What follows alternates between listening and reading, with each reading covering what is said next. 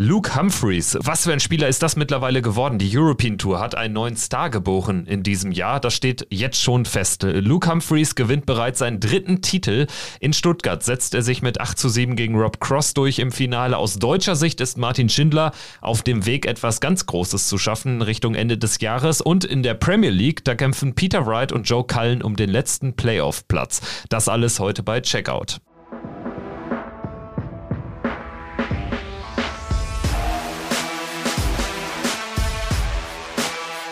Hier ist Checkout, der Darts-Podcast mit Kevin Schulte und Christian Rüdiger.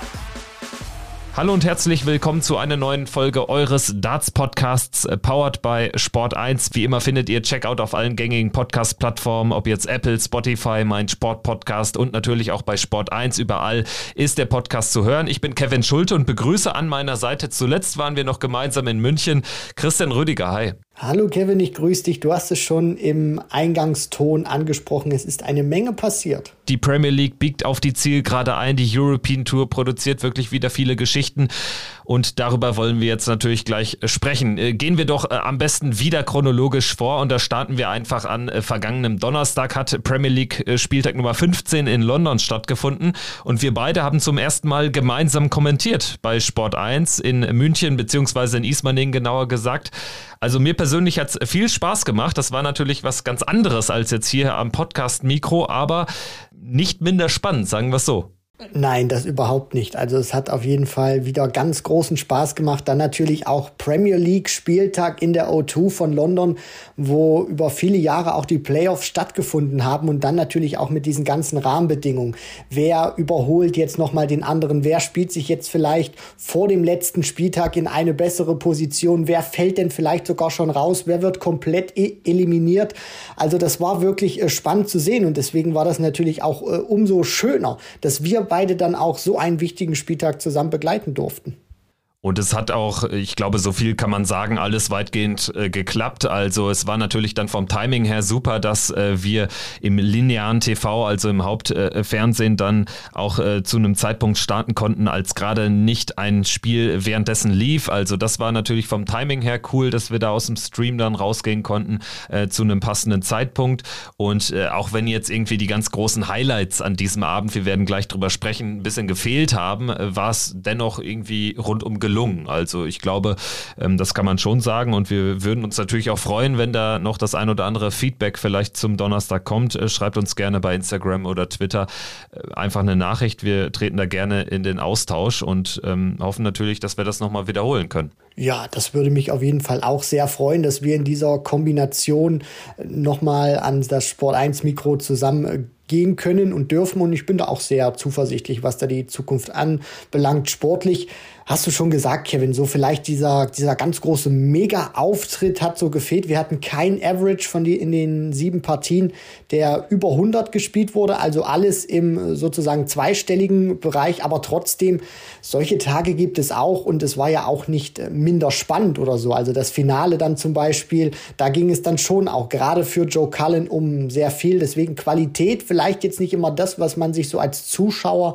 gerne wünscht, aber dafür hat es die Spannung, finde ich, wieder wettgemacht. Ja, definitiv. Also die Qualität war wirklich nicht so hoch, wie wir das auch äh, für Premier League Spieltage gewohnt sind. Es gab die mit Abstand wenigsten 180er an einem solchen Abend. In den sieben Partien sind insgesamt nur, ein, äh, nur 22 180er geworfen worden. Es war auch der mit Abstand niedrigste Spieltags-Average äh, von 91 Punkten. Ansonsten bewegen wir uns da eigentlich immer so im Feld 96, 95, 97, auch mal 99 gab es, glaube ich. Und der zweitniedrigste niedrigste bislang war ein 93er Average. Also das äh, spricht schon eine klare Sprache. Es hatten jetzt die wenigsten Spieler an diesem Abend eine Topform. Also da möchte man natürlich dann den äh, Sieger des Abends äh, Joe Cullen rausnehmen und aber auch Johnny Clayton, der sicherlich ganz gut performt hat. Ansonsten hatten wir aber auch wirklich äh, viele Partien dabei oder viele Spieler dabei, die einfach nicht das haben zeigen können, äh, was sie an den Abenden zuvor gezeigt haben.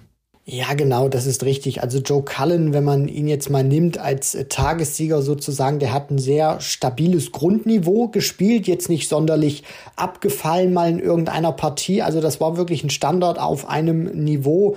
Wenn du das auch vor sagen wir mal, 15, 20 Jahren bei einem Major wirklich konstant gespielt hast, dann hättest du da auch äh, im Finale auf äh, Phil Taylor treffen können. Gut, er hätte dich dann wahrscheinlich mit einem 100er rasiert, aber das hätte, hätte früher auch wirklich gereicht, um bei sehr vielen Major-Turnieren auch sehr weit zu kommen. Und hier hat es jetzt eben für den Abend gereicht. Johnny Clayton fand ich auch war, war sehr stabil. Gary Anderson ist so ein bisschen abgefallen. James Wade, klar, mit dem schlechtesten Average, aber da muss man natürlich auch sagen, der kam jetzt aus einer Phase heraus, krankheitsbedingt. Wir wissen das alle, wo er jetzt nicht wirklich viel trainieren konnte. Deswegen muss man ihn da ein bisschen ausklammern.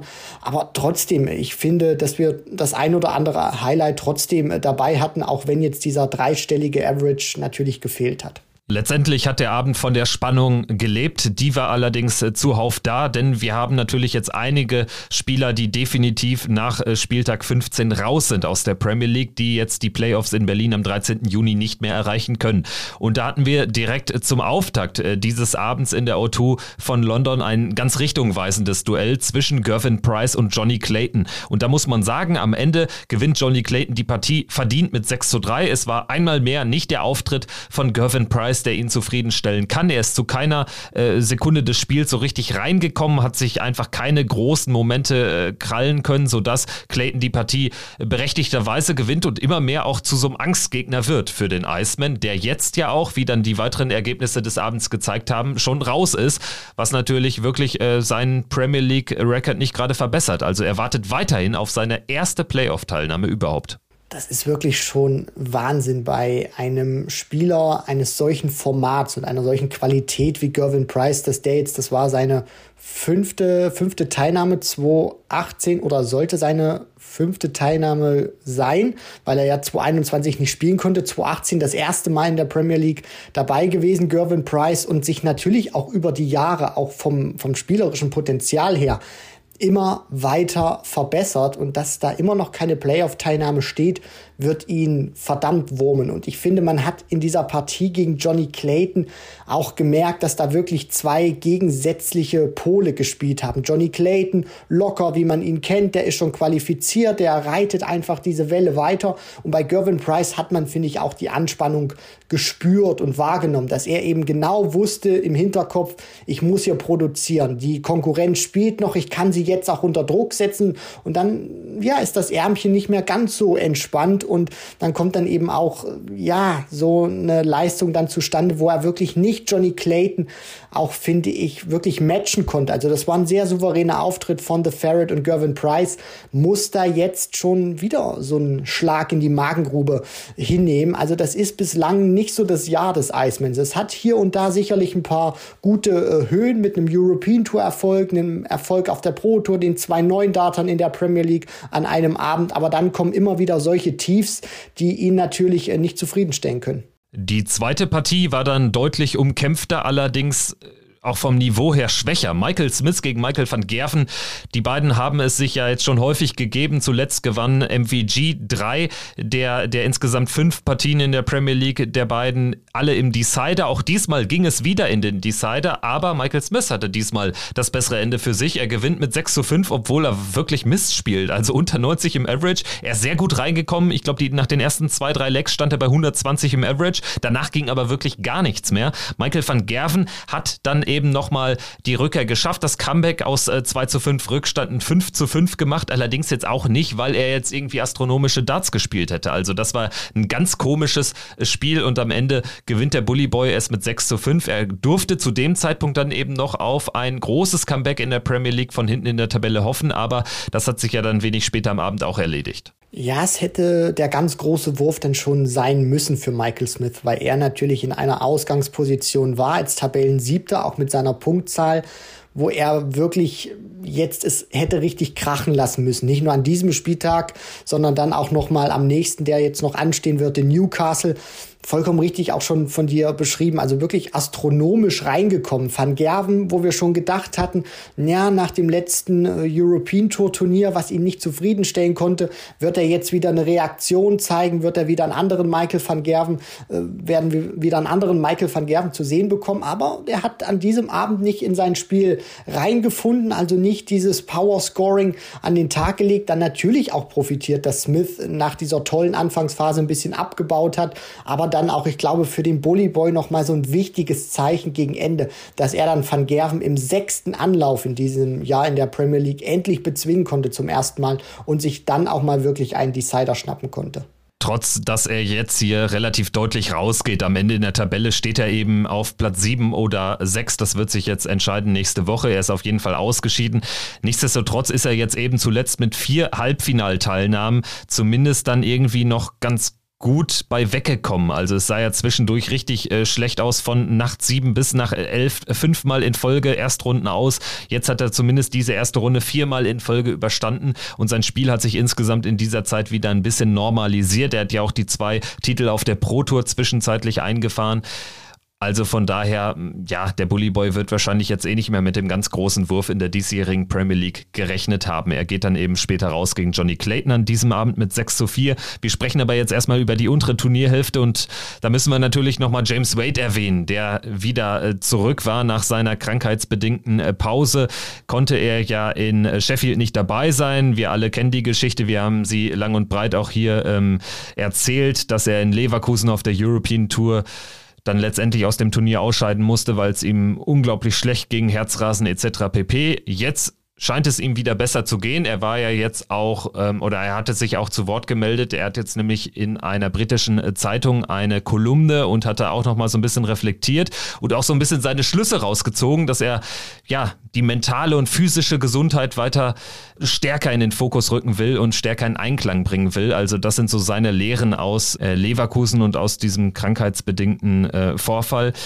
Jetzt gegen Peter Wright war er allerdings deutlich auf der Verliererstraße, also da war noch richtig Sand im Getriebe, kann man sagen. Ja, das ist richtig und vielleicht war es auch so ein Stück weit abzusehen, weil er wird sehr wenig trainiert haben. Ich meine, wenn du da drei Tage dann auch im Krankenhaus liegst, dann hast du auch nicht die Kraft körperlich, aber sicherlich auch mental, weil du mit ganz anderen Dingen beschäftigt bist, um dich da irgendwie mit Darts zu beschäftigen oder irgendwie ans Board zu stellen.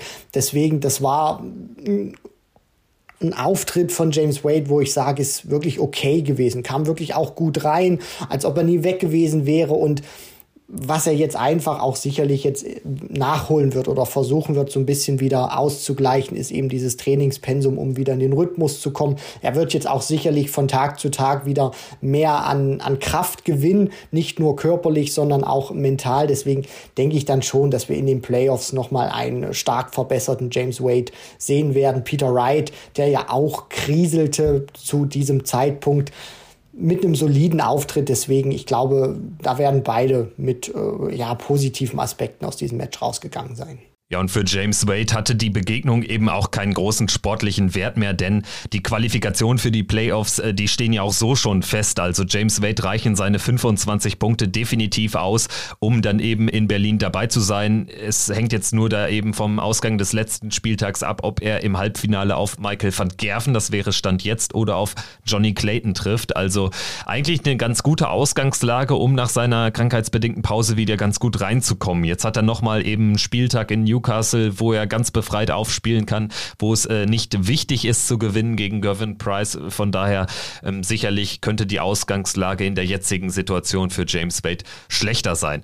Ansonsten Viertels, Viertelfinale, Joe Cullen schlägt Gary Anderson. Ich glaube, da können wir auch ganz äh, schnell den Mantel des Schweigens drüberlegen. Es war kein Whitewash am Ende, das war äh, Gary Anderson hat zumindest das verhindert mit seinem Leckgewinn zum 1 zu 5. Zwischenzeitlich am Ende dann aber Cullen der klare 6 zu 1 Sieger. Und Joe Cullen hat tatsächlich den Spiel Spielplan für sich ausnutzen können. James Wade, der eben nicht äh, bei Vollbesitz seiner Kräfte war, Peter Wright, nicht in Form aktuell, Gary Anderson schon gar nicht. Und so ist es dann eben auch Joe Cullen, der dann in der unteren Turnierhälfte durchmarschiert ist.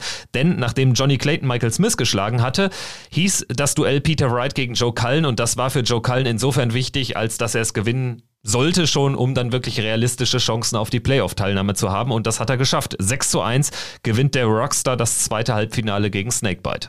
Was, was ich da noch jetzt vielleicht anheften möchte, Kevin, äh, dass wir vielleicht diesen letzten Spieltag jetzt in Newcastle nochmal allesamt genießen sollten, wenn Gary Anderson spielt. Und zwar bekommt er es dann zu tun mit Johnny Clayton, weil ich habe einfach so dieses Gefühl, das könnte der letzte Auftritt des Flying Scotsman überhaupt gewesen sein oder wird der letzte Auftritt sein des Flying Scotsman. Bezogen auf die Premier League. Bezogen auf die Premier League, natürlich. Bevor jetzt Leute Schnappatmung kriegen. Ne? Also äh, unsere These stützt sich nur auf die Premier League-Teilnahmen des Gary Anderson, nicht auf seine gesamte Darts-Karriere. Also wir werden ihn ja weiterhin sehen in diesem Jahr, also keine Sorge. Joe Cullen tatsächlich äh, gewinnt ja den Abend gegen Johnny Clayton dann sogar noch, wobei das Finale dann wirklich eigentlich sportlich äh, keine Bedeutung hatte denn es stand zu dem Zeitpunkt schon längst fest, dass es ein Endspiel geben wird in Newcastle und äh, lass uns gerne über Newcastle sprechen. Da haben wir ja jetzt die Begegnung Erster gegen Achter, Vierter gegen Fünfter, Zweiter gegen Siebter, Dritter gegen Sechster. Und das heißt, Joe Cullen trifft auf Peter Wright im zweiten Match des Donnerstagabends in Newcastle. Cullen die vier, Wright die fünf, beide allerdings punktgleich, so dass feststeht, der Gewinner zieht in die Playoffs nach Berlin ein und was könnte es eine bessere Ausgangslage geben?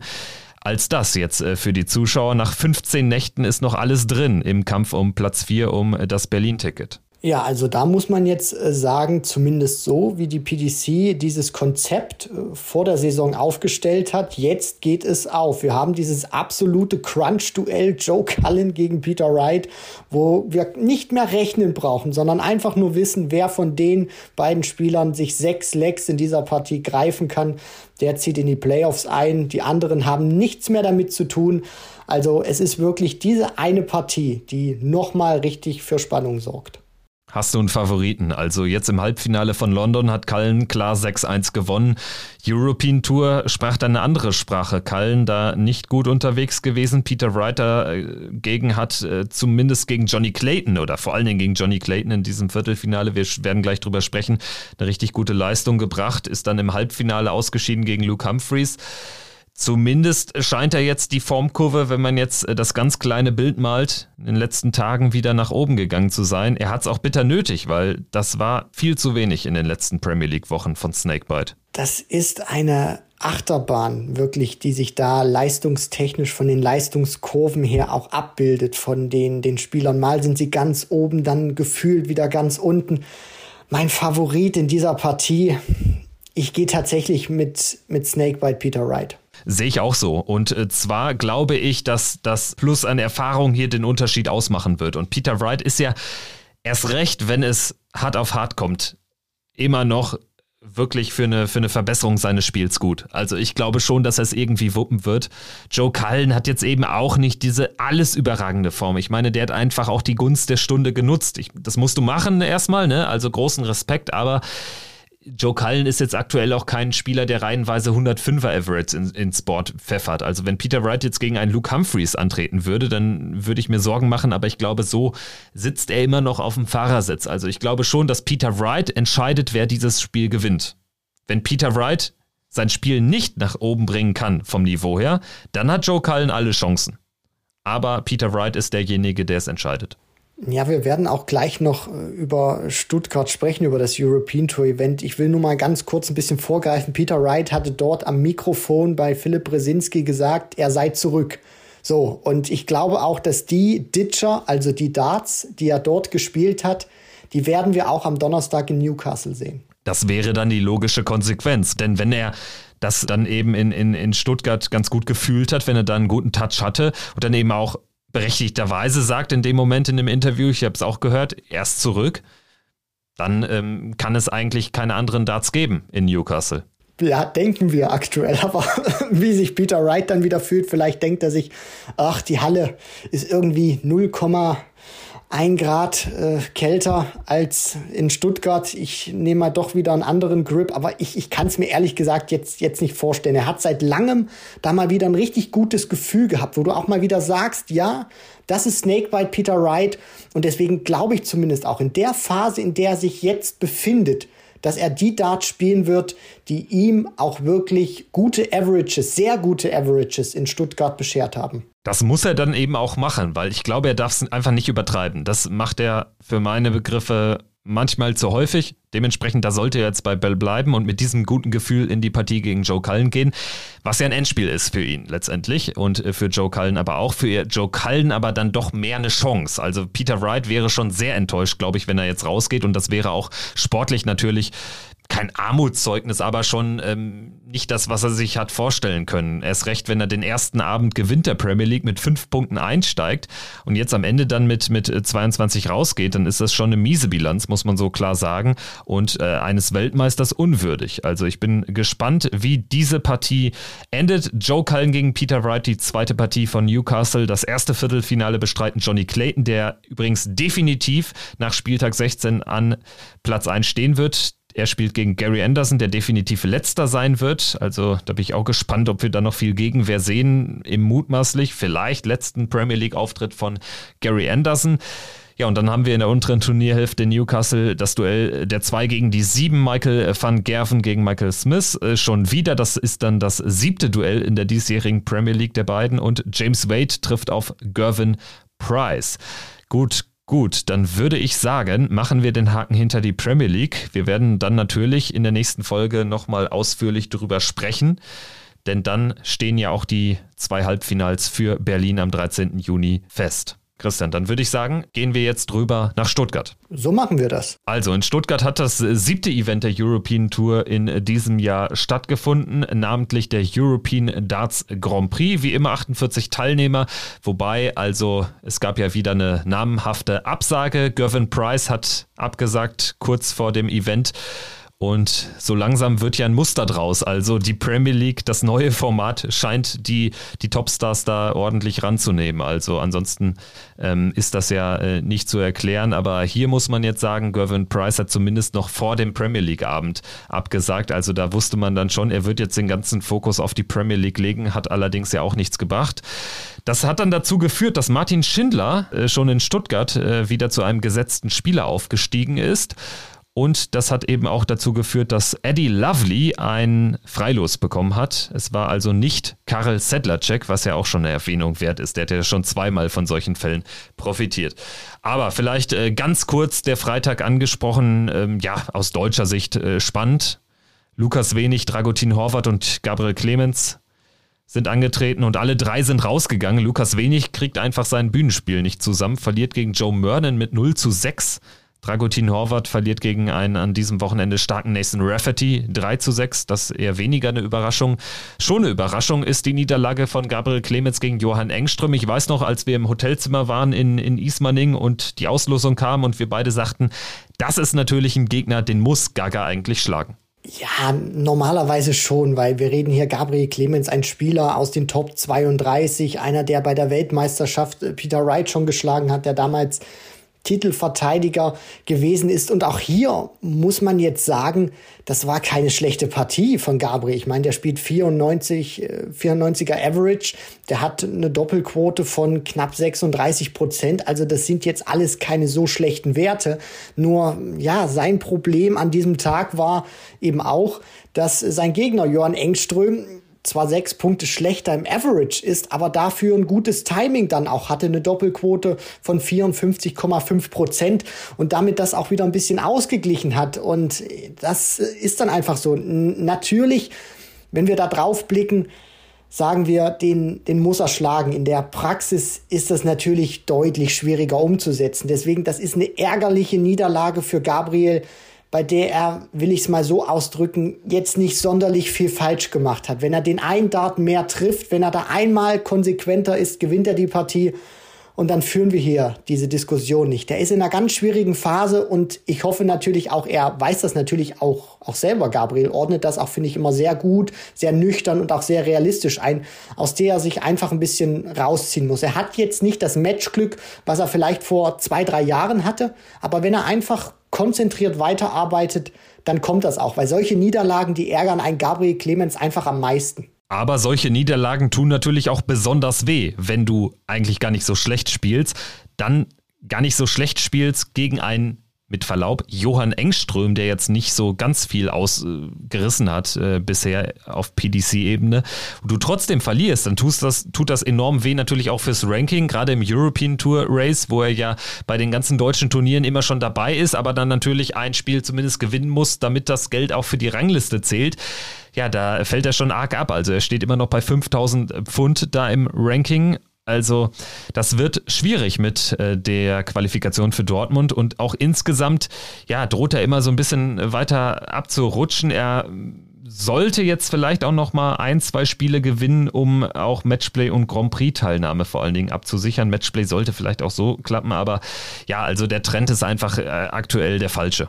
Ja, das, das Schwierige ist natürlich auch, dass du sowas nicht forcieren kannst. Ich weiß noch, dass wir so vor ein, zwei Monaten auch wieder über Gabriel Clemens da gesprochen hatten, wo die Averages auch wieder besser waren, wo wir gesagt haben, jetzt hat er sich wieder rausgezogen aus dem Teil. Und das Schwierige ist eben auch, dass äh, wir in Darts Deutschland solche Situationen noch nicht so gewohnt sind. Also wir hatten das natürlich schon mal mit Max Hopp, wo der mächtige Erfolge hatte und dann das nicht bestätigen konnte, was natürlich auch normal ist, dann solche großen Erfolge dann reihenweise, wie man das auch gerne hätte, bestätigen zu können. Und Gabriel hatte großartige Erfolge. Jetzt in den letzten zwei, drei Jahren, seit dem Gewinn der Tourkarte, ging das eigentlich immer sukzessive nach oben, bis dann bei jedem, bei jedem TV-Turnier eine Teilnahme dastand. Dann hat er große Namen geschlagen, Cross, Aspinall, Peter Wright. Und man erwartet dann natürlich auch immer die nächste Steigerung. Und jetzt ist er eben in so einer Phase, die auch finde ich, normal ist, dass, wo, wo du dann eben nicht dieses Ergebnis oder jedes Ergebnis einfach ad hoc steigern kannst oder bestätigen kannst. Die Schwierigkeit ist jetzt einfach nur für Gabriel, zu gucken, wann kann er sich aus dieser Phase wieder herausziehen. Weil vom Average her, finde ich, war das, war das wirklich vollkommen in Ordnung. Jetzt geht es einfach darum, sich dieses Matchglück dann wieder zu holen. Und wenn er das bekommt, dann wird das Selbstvertrauen auch wieder steigen, weil er weiß, er kann kritische Momente jetzt wieder für sich entscheiden. Deswegen, ich glaube, das ist einfach ein Match vielleicht, ein Match vielleicht, ein Leck mal gewinnen, was jetzt in dem Fall Johann Engström gewinnt, was dann wieder an Gabriel Clemens geht und dann kann das wieder Klick machen bei ihm. Sprechen wir über den vierten Deutschen im Bunde, Martin Schindler, der ist ja dann Samstag ins Turnier eingestiegen, sehr erfolgreich, sehr souverän eingestiegen, gegen Madas Rasma 6-2 gewonnen. Am Sonntagnachmittag dann gegen Martin Lukman, der zuvor Michael van Gerven mit 6 zu 1 rausgenommen hatte, gewinnt Martin Schindler mit 6 zu 5. Das war die Revanche für eine Viertelfinalniederlage bei einem anderen European Tour Event in diesem Jahr. Da Martin wirklich wieder mit den Nerven die hat er da auf jeden Fall äh, bewiesen, unter Beweis gestellt. Mit dem letzten, seinem insgesamt vierten Matchstarts, checkt er zum 6 zu 5, nachdem Martin Lukman äh, zuvor einen auf Bull vergeben hatte und Martin im, im zehnten Leg schon äh, den 160er-Check nur knapp verpasst hat. Also das wieder ein sehr großer Erfolg für ihn. Er nimmt 5000 Pfund mit, nicht mehr, weil er dann an Damon Hatter gescheitert ist im Viertelfinale. Da war das Matchglück nicht auf seiner Seite, obwohl er 99er Average spielt und Hatter 92 verliert er mit 5 zu 6. Trotzdem wieder ein überaus erfolgreiches Wochenende für Martin Schindler. Er ist die klare deutsche Nummer 1, muss man sagen, auch wenn es das Ranking noch nicht hergibt. Aber auch da schickt sich an, Martin Schindler ja immer näher zu kommen. Er ist jetzt erstmals sogar im ähm, World Cup Race an 32, äh, sorry, im, im, World Championship Race, also im äh, Race äh, to the LA Pally an 32. Und das äh, würde bedeuten, er wäre bei der WM in London Ende des Jahres gesetzt. Ja, da würde er zwar wahrscheinlich in Runde 3 auf Peter Wright treffen, also so eine unglückliche Losposition, wie sie Ricky Evans äh, viele Jahre mal hatte und dann immer gegen Michael van Gerven ran musste. Aber natürlich, das wäre ein Riesenerfolg, wenn sich Martin jetzt in die Setzliste spielen kann. Und genau das, was du dann eben auch sagst, also jetzt in, in die Setzliste bei der Weltmeisterschaft. Und eben genau das, was du auch sagst, Kevin, wird immer wieder, finde ich, jetzt mehr und mehr von Turnier aus sichtbar, dass Martin Schindler unter Druck immer besser wird, immer konstanter wird.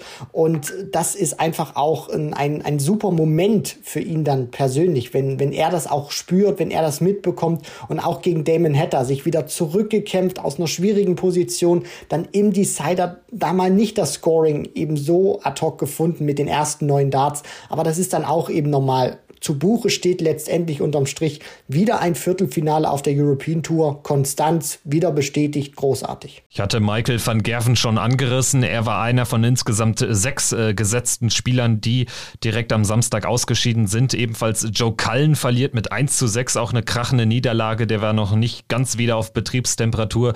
Zwei äh, Tage oder ja, keine 48 Stunden nach seinem Sieg in äh, London. Er verliert gegen Roby John Rodriguez mit 1 zu 6. Ansonsten Jocelyn de Sousa gegen Andrew Gilding rausgegangen. Andrew Gilding, der auch wirklich ein gutes Jahr spielt. Genauso übrigens auch Joe Mernon, der auch äh, durchaus das ein ums andere Mal überraschen kann. So auch hier, er schlägt Dimitri Vandenberg im Decider.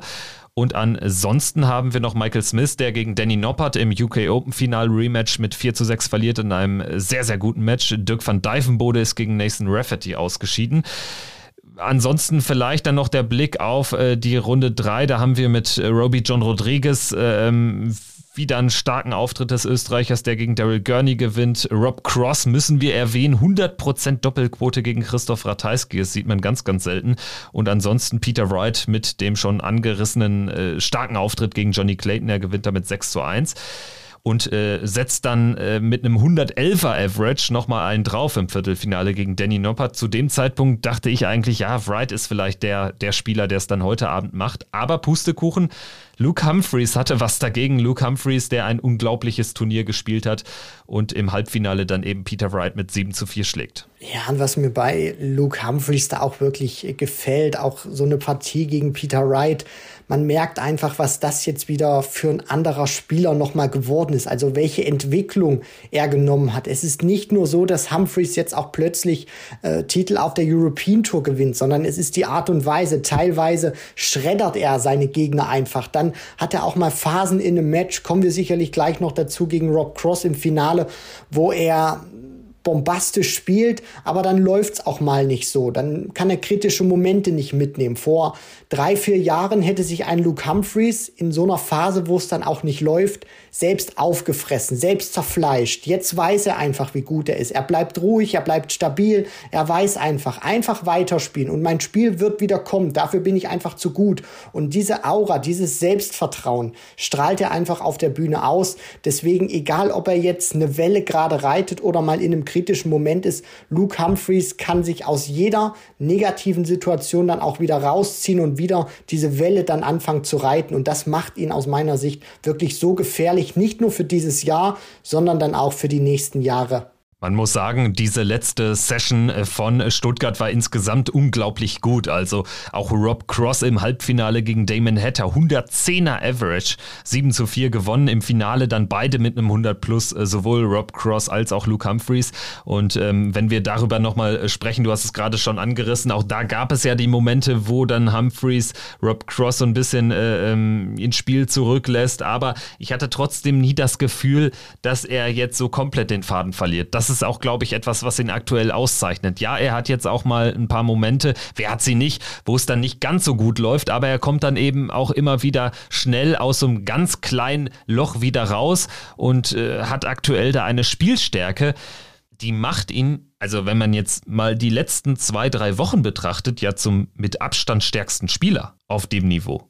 Also die Anfangsphase in diesem Finale gegen Cross, die war die war Weltklasse, die war überragend. Da sind solche Superlative eigentlich noch untertrieben. Also Cross spielt da teilweise 105 Punkte im Schnitt pro Aufnahme und hat Probleme im Scoring mit Luke Humphreys mitzuhalten. Also das muss man sich auch mal vorstellen. Das war teilweise wirklich krank, was Humphreys da gespielt hat. Dann kommt diese Phase, was dann auch natürlich normal ist. Dann läuft's nicht so. Dann hast du, glaube, vier Matchstarts sind es am Ende oder drei, die er erstmal auslässt, wo Cross dann auch wieder zurückkommt. Auch schwierige Phase. Und dann kommt er nochmal mit diesen 108 Punkten um die Ecke und nutzt dann den einen, den er dann noch hat, auf die Doppel 16. Also da sieht man auch wirklich, der kann sich so schnell auch von solchen ja verpassten Momenten wieder vom Kopf her in eine positive Situation reinbringen. Also dieses Finale hat, finde ich, wieder sehr viel auch über Luke Humphreys im Jahr 2022 ausgesagt.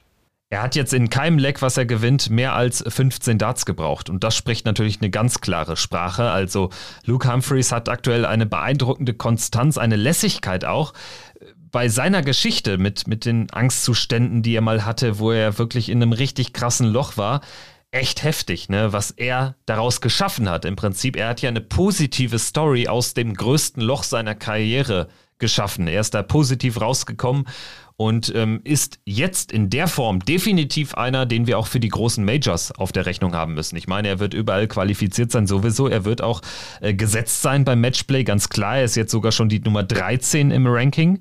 Da könnte es sogar noch bis auf 12, 11 bei optimalem Verlauf bis zum Matchplay hochgehen, aber Also auch das zeigt alleine, was er da für, ein, für ein Jahr spielt. Also das sind einfach jetzt schon in 2022 auch über weit über 100.000 Pfund, die er eingespielt hat. Also Luke Humphreys ist definitiv dann auch gekommen, um zu bleiben, was die Weltspitze betrifft. Das glaube ich, ich kann mir nicht vorstellen, dass er jetzt irgendwie schnell abfallen wird. Also das ist einer vielleicht schon in diesem Jahr mit dem ersten Major-Titel, Fragezeichen. Ja, also wer drei von sieben European Tour Events äh, gewinnt in diesem Jahr, wer im vergangenen Jahr auch sein erstes Major-Finale erreicht hat, abseits der World Youth Championship, weil dort ja immer das Finale dann nur auf der TV-Bühne gespielt wird mit den UK Open und er wirkt einfach wirklich sehr stabil, auch mit seinen Ansagen, die er macht. Und für mich ist das auch einer, der im nächsten Jahr Premier League spielen kann, also ein heißer Anwärter nicht muss, weil dafür müssen noch viele Darts geworfen werden, dafür sind noch viele Turniere zu absolvieren, aber genauso wie du habe ich auch die Überzeugung, Kevin, dass der nicht einbrechen wird und bei dem einen oder anderen Major auch ganz vorne mit dabei sein wird und in Kombination kann das dann wahrscheinlich auch, sehr wahrscheinlich auch reichen, um im nächsten Jahr in der Premier League dabei zu sein. Luke Humphreys gewinnt also zum dritten Mal in dieser Saison ein European Tour Endspiel. Und das ist insgesamt ja auch schon sein vierter Titel. In diesem Jahr hat er auch auf der Pro Tour ein Players Championship Event gewonnen. Für Rob Cross übrigens die siebte Niederlage im siebten Euro Tour Finale in seiner Karriere. Also er ist äh, zwar Weltmeister, er ist Matchplay-Sieger, aber er hat immer noch nicht ein European Tour Event gewonnen. Jo, dann würde ich sagen, blicken wir vielleicht mal jetzt auf die schon vielfach äh, angesprochenen Matchplay und Grand Prix Races, was sich da getan hat. Vor allen Dingen das Matchplay Race geht ja mittlerweile seinem Ende entgegen. Also, wir haben in der Proto-Order of Merit Martin Schindler ganz weit oben, sodass da überhaupt nichts passieren wird. Gabriel Clemens steht bei 37.250 Pfund auf Rang 12. Auf Platz 17 der erste nicht qualifizierte Vincent van der Voort hat 30.000 Pfund. Das liest sich ganz gut an, vor allen Dingen in dem Wissen, dass es ja nicht mehr viele Turniere sind bis zum Cut, der am 12. Juli gemacht wird. Jetzt im Juni findet nicht ganz so viel statt, also dementsprechend sollte auch Gabriel Clemens ziemlich wahrscheinlich in Blackpool auflaufen können. Ja, also es wäre natürlich äh, super, wenn wir da neben Martin Schindler dann auch äh, Gabriel Clemens sehen. Natürlich kann man das nie mit so einer ganz äh, großen Endgültigkeit jetzt schon formulieren, weil wir schon sehr viele verrückte Sachen gesehen haben. Aber du hast das eben auch schon äh, formuliert, Kevin, es gibt jetzt nicht mehr so viele Turniere, weil du jetzt gerade auch in diesen Juni hinein auch sehr viele World Series Events auch hast, äh, wo es nach New York geht, in den Madison Square Garden, dann wieder nach Kopenhagen, dann hast du mal zwischendurch wieder zwei Players Championship äh, Events. Aber es ist nicht äh, so, dass du jetzt noch massig viele European Tour oder PC Events äh, spielen kannst bis zu dem Cut. Deswegen sollte da jetzt nicht wirklich was anbrennen, weil auch die Spieler, die dahinter sind, müssten Gabriel Clemens erstmal wieder äh, überholen. Dann die Spieler, die noch nicht qualifiziert sind, dann vielleicht auch noch vorbei. Der eine oder andere. Deswegen mit sehr großer Wahrscheinlichkeit wird er dabei sein. Es sind insgesamt noch zwei European Tour Events und fünf Players Championship Turniere, also dementsprechend wirklich gar nicht mehr so viel Geld zu verteilen. Adrian Lewis, Chris Doby, die müssen noch ein bisschen mehr zittern, wobei Chris Doby da ganz äh, deutlich bessere Voraussetzungen hat. Der, er ist für beide European Tour Events, die da jetzt bis zum Cut noch folgen, qualifiziert. Adrian Lewis für keins. Ricky Evans steht bei 32.750 Pfund, aber für kein Euro Tour Event qualifiziert. Ross Smith 250 Pfund vor Vincent van der Voort. Er ist allerdings nur für ein European Tour Event qualifiziert. Vincent allerdings für gar keins. Also dementsprechend keine so gute Ausgangslage, obwohl er nur ganz knapp dahinter steht. Keen Barry, Menzo Suljovic noch mit Außenseiterchancen, allerdings auch beide für kein Eurotour-Event qualifiziert. Andrew Gilding hat auch noch Chancen. Der steht bei 27.500 Pfund und ist immerhin für das nächste European Tour-Event am Wochenende in Zwolle qualifiziert. Also wenn er da vielleicht nochmal ein, zwei Runden weiterkommt, dann spielt er sich hier nochmal richtig nah ran. Aber ähm, es dürfte sich dann eben vor allen Dingen äh, bei den letzten Players Championship Turnieren bis zum Cut entscheiden Anfang Juli. Super, dann war es das auch mit dem Matchplay Race. Wir blicken auf das Grand Prix Race. Da wird der Cut erst Ende September gemacht, also da ist noch massig Zeit, dementsprechend weniger aussagekräftig. Aber auch hier gilt, Martin Schindler wird sich das Ticket für Dublin definitiv holen. Also der wird dabei sein zum ersten Mal. Gabriel Clemens, da wird es richtig eng. 5000 Pfund aktuell der Vorsprung. Er steht auf 14, dazwischen Brandon Dolan und Ross Smith. Es folgt auf 17 auch hier Vincent van der Voort. Also da äh, dürfte es richtig eng werden. Dementsprechend dementsprechend äh, spielt Gabriel Clemens jetzt in den nächsten Turnieren auch einfach schon um Kohle für die Grand Prix-Qualifikation.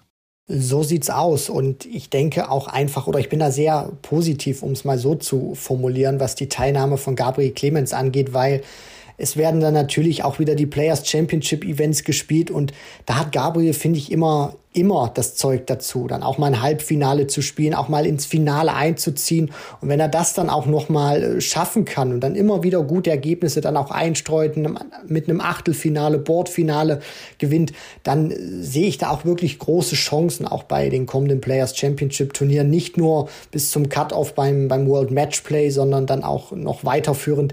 Deswegen, es ist aktuell nicht die beste Ausgangsposition, aber äh, er weiß auf jeden Fall, dass er ran muss und das kann kann einem sicherlich auch noch mal so ein bisschen äh, spielerisch einen Schub verleihen, wenn Gabriel Clemens weiß, er muss produzieren und ist nicht äh, sozusagen schon durch, was den World Grand Prix angeht. In der European Tour Order of Merit, da muss er auch ordentlich produzieren. 5000 Pfund, das hatte ich schon erwähnt, äh, auf Kim Heibrechts beträgt der Rückstand 3000 Pfund. Kim Heibrechts aktuell auf dem 32. Platz in der European Tour Order of Merit. Lukas Wenig hat 6000 Pfund, Dragutin Horvath 5000 Pfund.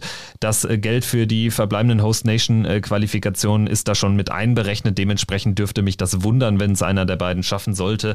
Gerade Lukas Wenig, der im Interview mit uns auch gesagt hat, ja, das kann er sich schon vorstellen, das irgendwie zu schaffen, aber das wird jetzt schwer. Also ähm, er schafft es einfach nicht über die erste Runde hinaus bis bislang in der European Tour in diesem Jahr. Und ganz vorne stehen mit Michael van Gerven und Luke Humphreys natürlich diejenigen, die sich sechs der sieben European Tour-Titel in diesem Jahr gekrallt haben. Dann würde ich sagen, European Tour ist ein gutes Stichwort, denn es geht an diesem Wochenende ja auch weiter direkt dort in Zwolle in den Niederlanden wird gespielt. Es ist das achte Event und wir werden insgesamt, es müssten elf Niederländer sein, die wir in Zwolle am Start sehen werden, weil es jetzt auch, das ist die neueste Information, nur drei statt zwei Host Nation Qualifier gibt. Luke Humphreys wird nämlich sich eine Pause gönnen in Zwolle. Also die Information hatte er gestern noch äh, verbreitet. Dementsprechend werden äh, wir dann auch Chancen sehen für den einen oder anderen Spieler, weil ansonsten muss man ja sagen, Luke Humphreys ist aktuell the man to beat. Ja, das auf jeden Fall. Also die Präsenz, die Wucht, die er auch auf der European Tour Bühne zuletzt ausgestrahlt hat, das war Wahnsinn. Ich glaube, der eine oder andere wird sich wirklich freuen, dass er jetzt mal sich ein bisschen Pause gönnt. Ich meine, allein durch diese drei Erfolge hat er nur auf der European Tour 75.000 Pfund eingespielt. Also da kann er auch mal ein bisschen in der Kokosnuss schlürfen und äh, mal die Füße hochlegen. Hat er sich sicherlich verdient und dann äh, vielleicht sogar noch stärker dann aus seiner kleinen Pause zurückkommen. In der äh, Setzliste rückt Chris Doby deshalb nach. Er ist die neue Nummer 16 äh, von Zwolle. Martin Schindler rückt von 15 auf 14 vor. Das äh, führt immerhin dazu, dass er nicht gegen Michael van Gerven antreten könnte im Achtelfinale. Stattdessen droht in Anführungsstrichen jetzt ein Duell mit Peter Wright, sofern Martin Schindler und Peter Wright ihre Auftaktbegegnungen gewinnen. Aus deutscher Sicht ansonsten haben wir keinen weiteren Tourkarteninhaber. Da ist der Tourcard Qualifier einfach nicht nicht gut gelaufen für Gabriel Clemens und Co. Aber wir haben René Adams zum ersten Mal seit gefühlt Ewigkeiten wieder auf der European Tour am Start. Er ist ja durch den Associate Qualifier gekommen an der Seite vom Schweizer Stefan Belmont. Da bin ich auch gespannt. Vielleicht René Adams mit einem Erstrundenerfolg dann gegen Michael van Gerven. Das wäre doch eine wahnsinnige Geschichte. Ja, also, Steve, äh, also Steven Spielberg hätte so ein Drehbuch nicht besser schreiben können, wenn es tatsächlich dazu kommen sollte. Ich bin auch genauso wie du, Kevin, sehr gespannt, was wir von René Adams sehen werden, auch was für ein Bühnenspiel er uns präsentiert, welche Qualität, welchen Standard das haben wird und ich meine, über so eine Distanz, wenn du da auch wirklich ein gutes Gefühl hast, Best of 11 Legs, da kann sicherlich auch was gehen. Ich meine, andere Spieler haben auch schon tiefe Runs gehabt und René Adams, ich meine, der wird sicherlich auch versuchen, da alles reinzulegen, weil das ist sein einziges European Tour Event, äh, für das er sich äh, da bislang jetzt äh, qualifizieren konnte. Der wird, glaube ich, heiß sein, da mitmischen zu können. Also Martin Schindler und René Adams in Zwolle am Start. Freitag geht's los. Martin Schindler steigt Samstag ins Turnier ein. So auch dann die anderen ganzen Top-Stars.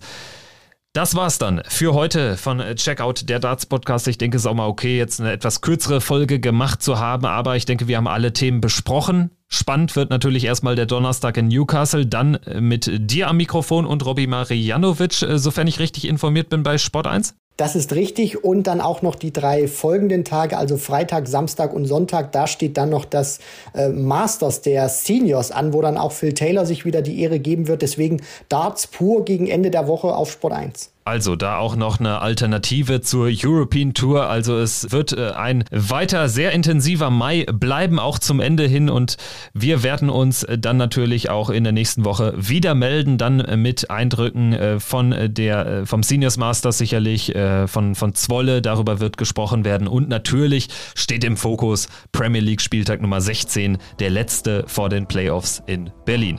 Danke fürs Zuhören und bis zum nächsten Mal. Ciao. Ciao.